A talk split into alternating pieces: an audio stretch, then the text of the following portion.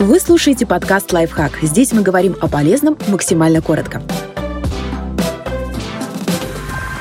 Как заставить себя работать с помощью 4 простых вопросов? Иногда правильный диалог с самим собой лучше всего настраивает на работу, помогает найти нужное решение и выбраться из тупика. Когда голос в голове снова призовет к безделью, задайте себе следующие вопросы.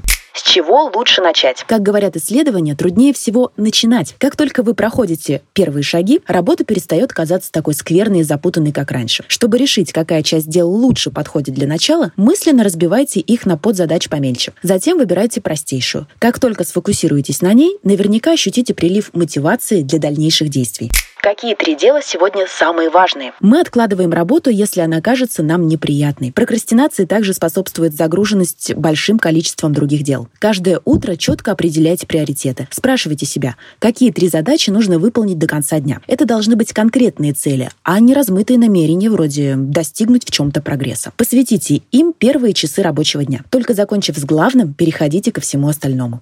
Как упростить рабочий процесс? Многие из нас верят, что добиться успеха можно лишь упорным трудом. Это правда, но иногда это убеждение мешает находить простые решения для сложных проблем. Нет ничего зазорного в том, чтобы облегчить тяжелый труд, если это поможет выполнить работу. К примеру, если вы не можете выделять по часу в день на тренировки, упражняйтесь хотя бы по 10 минут ежедневно. Этот подход может показаться потерей времени или просто отговоркой, но иногда лучше меньше, чем ничего. Не стоит также забывать о суммарном эффекте. Суть в том, чтобы найти упрощенную альтернативу. Со временем вам будет легче увеличивать нагрузку.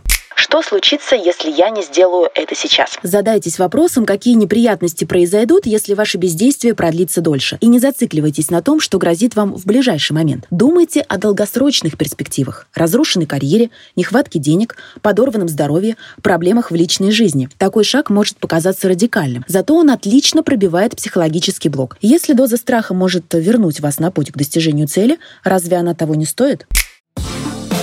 Подписывайтесь на подкаст «Лайфхак» на всех удобных платформах. Ставьте ему лайки и звездочки. Оставляйте комментарии. Услышимся!